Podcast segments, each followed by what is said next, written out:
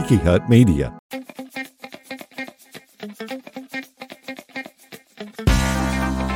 Pop the top on your favorite beer or whatever you drink from Tiki Hut Media. This is Soul Ramblings with Jerry Wicker. Hey there, Jerry here. Got my beer cracked open and ready for a new episode of Soul Ramblings Podcast. If you tuned in this past week for our Lenten devotionals that we're doing every Sunday morning, early every Sunday morning through Easter Sunday, we talked about the parable of the prodigal son or the parable of the lost son.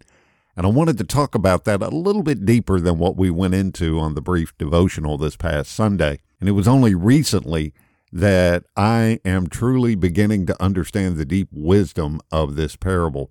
So basically, here's what happens in that parable a man had two sons. The younger son asked for all his inheritance and ran away from home, quickly wasting all the money on wild living. The son becomes homeless and starving and eventually realized that he could have a better life even if he had lived as a servant in his father's estate. When he returned home years later, he was shocked and amazed by his father's loving embrace and warm welcome. The older brother worked his entire life loyally for his father, so he was very angry when his father showered such blessings onto his younger problematic brother when he returned. The father in the story gives an equally wise and compassionate response to the older son. Let's look first at the younger son. What happens in a in our hearts when we know beyond the shadow of a doubt that we are fully accepted and unconditionally loved no matter what we do. I am convinced that such radical grace and compassion is the most powerful force for change in the world. The story doesn't tell us what happens to the younger son after he returns home, but I would bet he was forever changed and went on to become an incredible force of love and forgiveness to those around him. We may only know how to offer that kind of grace after we have needed it so desperately for ourselves. But there is one more important lesson in this story the attitude of the older son. And the truth is, I have been both sons in different seasons of my life. I've certainly been the wasteful and reckless prodigal, but I have also been the self righteous, entitled, and judgmental older brother, and each attitude has its own challenges. Despite having everything his entire life, the older brother resents the grace that was shown to his younger sibling. I love the father's gentle response Look, dear son, you have always stayed with me, and everything I have is yours. We had to celebrate this happy day, for your brother was dead and has come back to life. He was lost, but now he is found. I believe something shifted inside the older son that day. On some deep level, he knew too well that his father would never reject him because he caught a glimpse of his father's true character of unshakable love. I love this story because it teaches me that although I have been both sons, life is a journey toward becoming a gentle and compassionate person, one who can love through reckless and repulsive behavior and never lose hope. I know this will never be easy, but the story does give us something to aim for. Be sure to check out the full version of the story. Open up your Bible or your Bible app on your phone and go to Luke chapter 15, verses 11 through 32. Jesus was nothing if not zealous. Jesus sees possibilities where we too often see failure. Jesus believes in those who have quit believing in themselves. Jesus makes a way where there is no way. That's exactly who Jesus is. And lest we forget, God is at least as nice as Jesus, which also means that God is at least as zealous as Jesus, because Jesus, as Paul reminds us, is the fullness of God revealed. God is not merely sitting idly by watching the world spin down the toilet. God is showing up in places, flipping the tables of complacency, and is probing us to wonder about the way things are so that we might move to where things can be taking a step back from Jesus' temple tantrum, if you will, when the tables overturned and the money lenders cowering in the corner, it's not hard to imagine the headline in the next issue of the Jerusalem Times. It probably would read, Jesus, the disturber of the peace. There have always been disruptors and disturbers of the peace, those zealots who shake up the status quo. And yet, the peace disturbed by Jesus that day and still disturbs today, was no real peace. The weak and the marginalized were getting abused and forced into economic hardships, all while God's blessings were being construed as something to be purchased or earned. And then God in Christ shows up to remind us there is no real transformation without disruption. Faithful following is only ever possible because of disruption and dislocation. Otherwise, we're doomed to remain exactly as we are. And for some of us, and it doesn't sound too bad. Some of us would do quite well if things remained exactly as they are, but God is in the business of making something from nothing, or taking us from here to over there, of deliverance. Change, real change, good change, is never painless. It's why we put crosses in our sanctuaries, an ever present reminder of what happens should any of us start asking all of the right questions. We have a method for dealing with those disturbers of the peace, and yet it only takes a quick glance at the great stories of history to be reminded that the most important shifts from one thing to another have always come because of disruption. We can point to the real change makers of the world, those who refuse to accept things as they were. But Jesus, whether we like it or not, is the most striking example of disruption, dislocation, and painful challenge to our status quo. Ever since he showed up, we've never really been able to return to normal because God in Christ is marching on, all while bringing us along for the ride. Zeal for your house will consume me, the psalmist writes, and the disciples apply to Jesus. And they were right. The zeal Jesus had for a new day did consume him, so much so that we killed him for it. But even the grave could not stop our disturber of the peace. It's been a while since we've had some good news on Soul Ramblings podcast. Good news, everyone! Our good news story comes to us from West Virginia. Merrill Pittman Cooper of Harper's Ferry, West Virginia, donned cap and gown on March 19th to attend his graduation ceremony more than 80 years after he dropped out of school. According to a press release on the website for Jefferson County Schools in Harper's Ferry, Cooper attended Storer College, a normal school that closed in 1955 and now a historic national park. He was taking college prep classes but was forced to leave school in 1938. The press release explained life circumstances intervened when he moved with his mother to Philadelphia for financial reasons during his high school senior year. He lived in Philadelphia for the next 50 years, pursuing a career in transportation and rising to the position of union vice president. Cooper visited the former Storer College in 2018 and expressed regret for not graduating. His family contacted the school. Several agencies worked together to bestow Cooper's honorary diploma, including Jefferson County Schools, Harper's Ferry National Historic Park, the Storer College National Alumni Association, the West Virginia Department of Education, and Cooper's extended family. That's this week's good news story. If you have a good news story that we haven't run across yet, be sure to send it to us via email. Our email is soulramblingspodcast at gmail.com. We'll be right back after this short break. The law firm of Becker and Lindauer represent victims all over the state of Florida. All too often, insurance companies try to convince injured motorists, passengers, pedestrians, and other injured claimants to accept less than their case is worth. Whether it be a car crash, a trucking accident, a motorcycle wreck, a bicycle accident, or an injured pedestrian. It is imperative that you have legal representation to assist you. Becker and Lindauer are dedicated to putting their decades of legal experience to work for you. With proven results, Becker and Lindauer is ready to fight for you. With 45 years of combined experience in personal injury law, the team of Dave and Danielle are highly qualified and ready to help you. Call today for a free consultation 941 567 6728. Again, area code 941 567 6728. Or visit Becker and Lindauer online at the website in the show notes.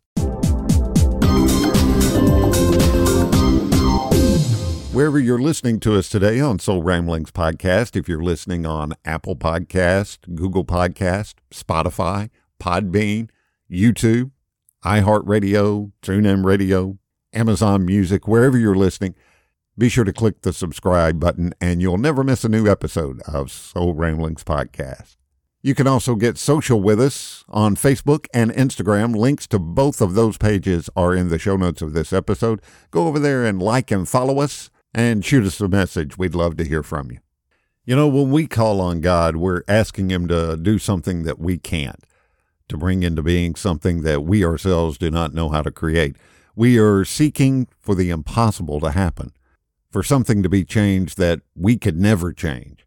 We are asking for a history to unfold for which we ourselves could never be responsible. The question is do we have the faith that through our prayer, the status quo can be shattered?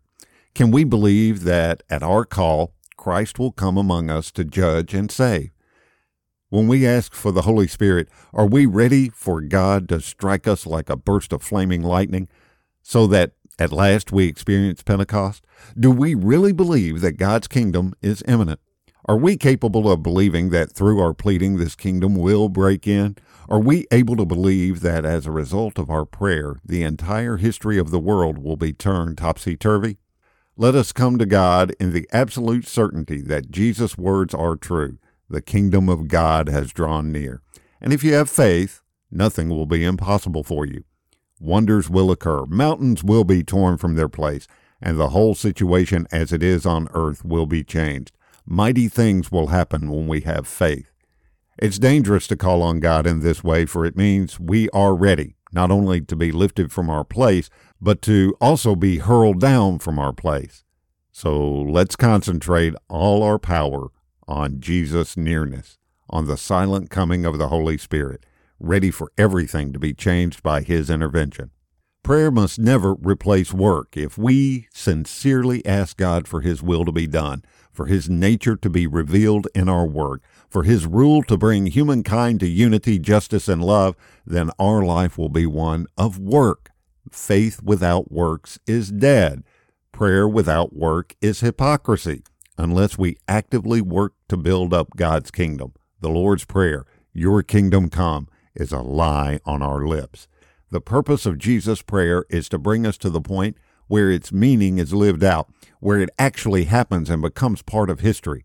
Each of us needs to find a way to devote our whole working strength so that God is honored, His will is done, and His kingdom comes.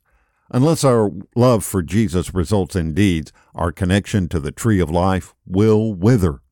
In addition, if we're going to endure the weight of evil and suffering in this world, we must not only ask God to forgive our sins, but that He would grant us the love that forgives everyone all the evil they have done to us.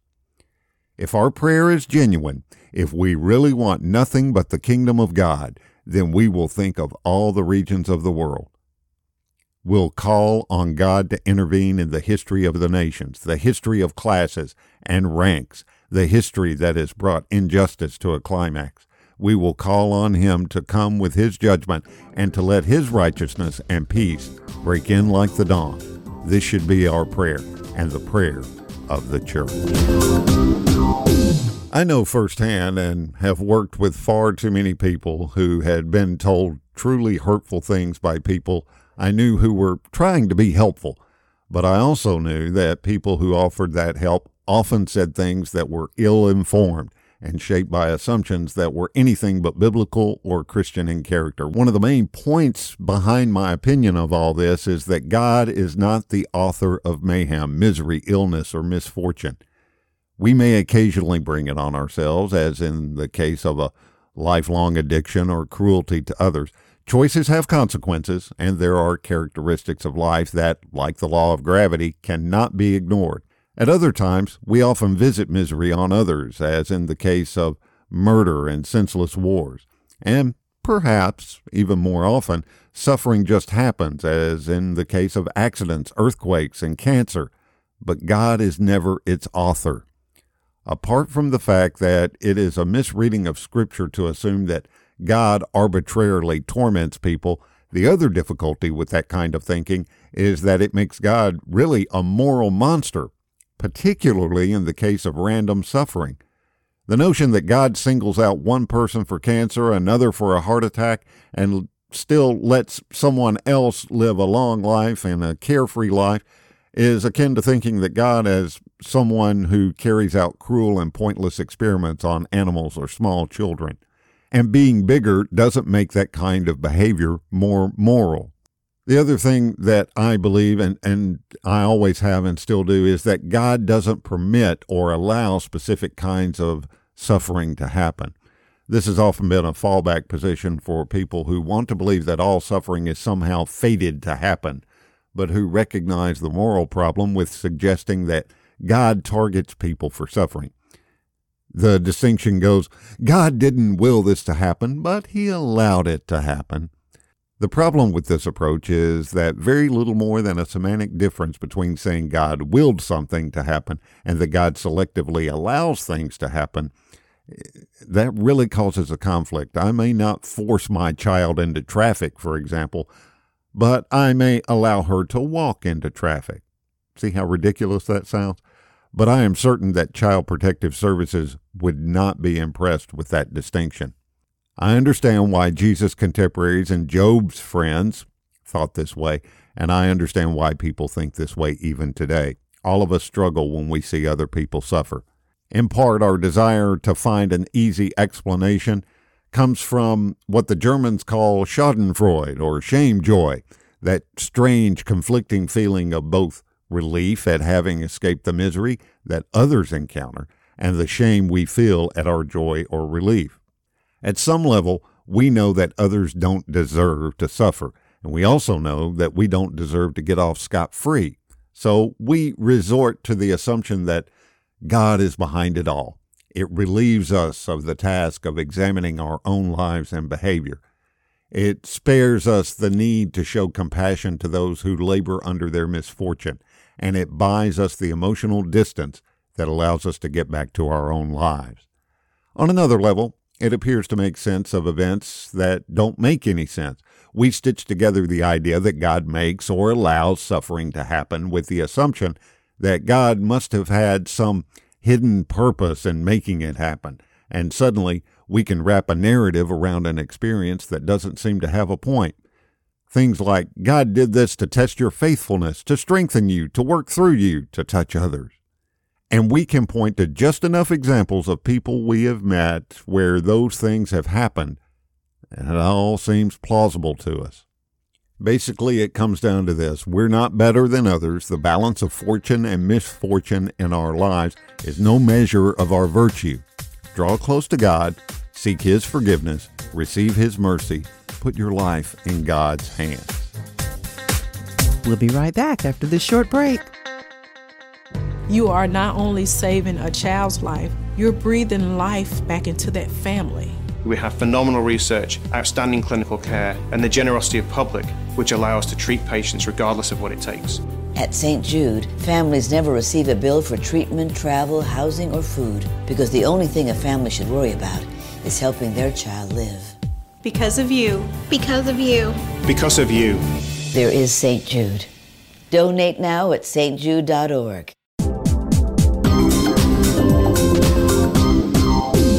want to thank you for the gift and privilege of your time today. There's a lot of podcasts out there, and I know you could you could choose any number of podcasts to listen to, and you've chosen to spend your time listening to Soul Ramblings podcast today, and I really, really, really do not take that for granted and appreciate it. Be sure to join us this Sunday morning. Every Sunday morning during the season of Lent, we have a short Lenten devotional, and week five comes up this Sunday. Hope to see you here then. Here's a last piece of advice. If you believe in goodness and if you value the approval of God, fix your minds on whatever is true and honorable and just and pure and lovely and praiseworthy. I'm Jerry Wicker. Until next time on Soul Ramblings Podcast, drink responsibly, keep the conversation going. Grace, peace, cheers. Thanks for listening to Soul Ramblings with Jerry Wicker. Download new episodes every week. And if you haven't already, subscribe and be sure to leave us a rating and review. Soul Ramblings is a Tiki Hut Media production.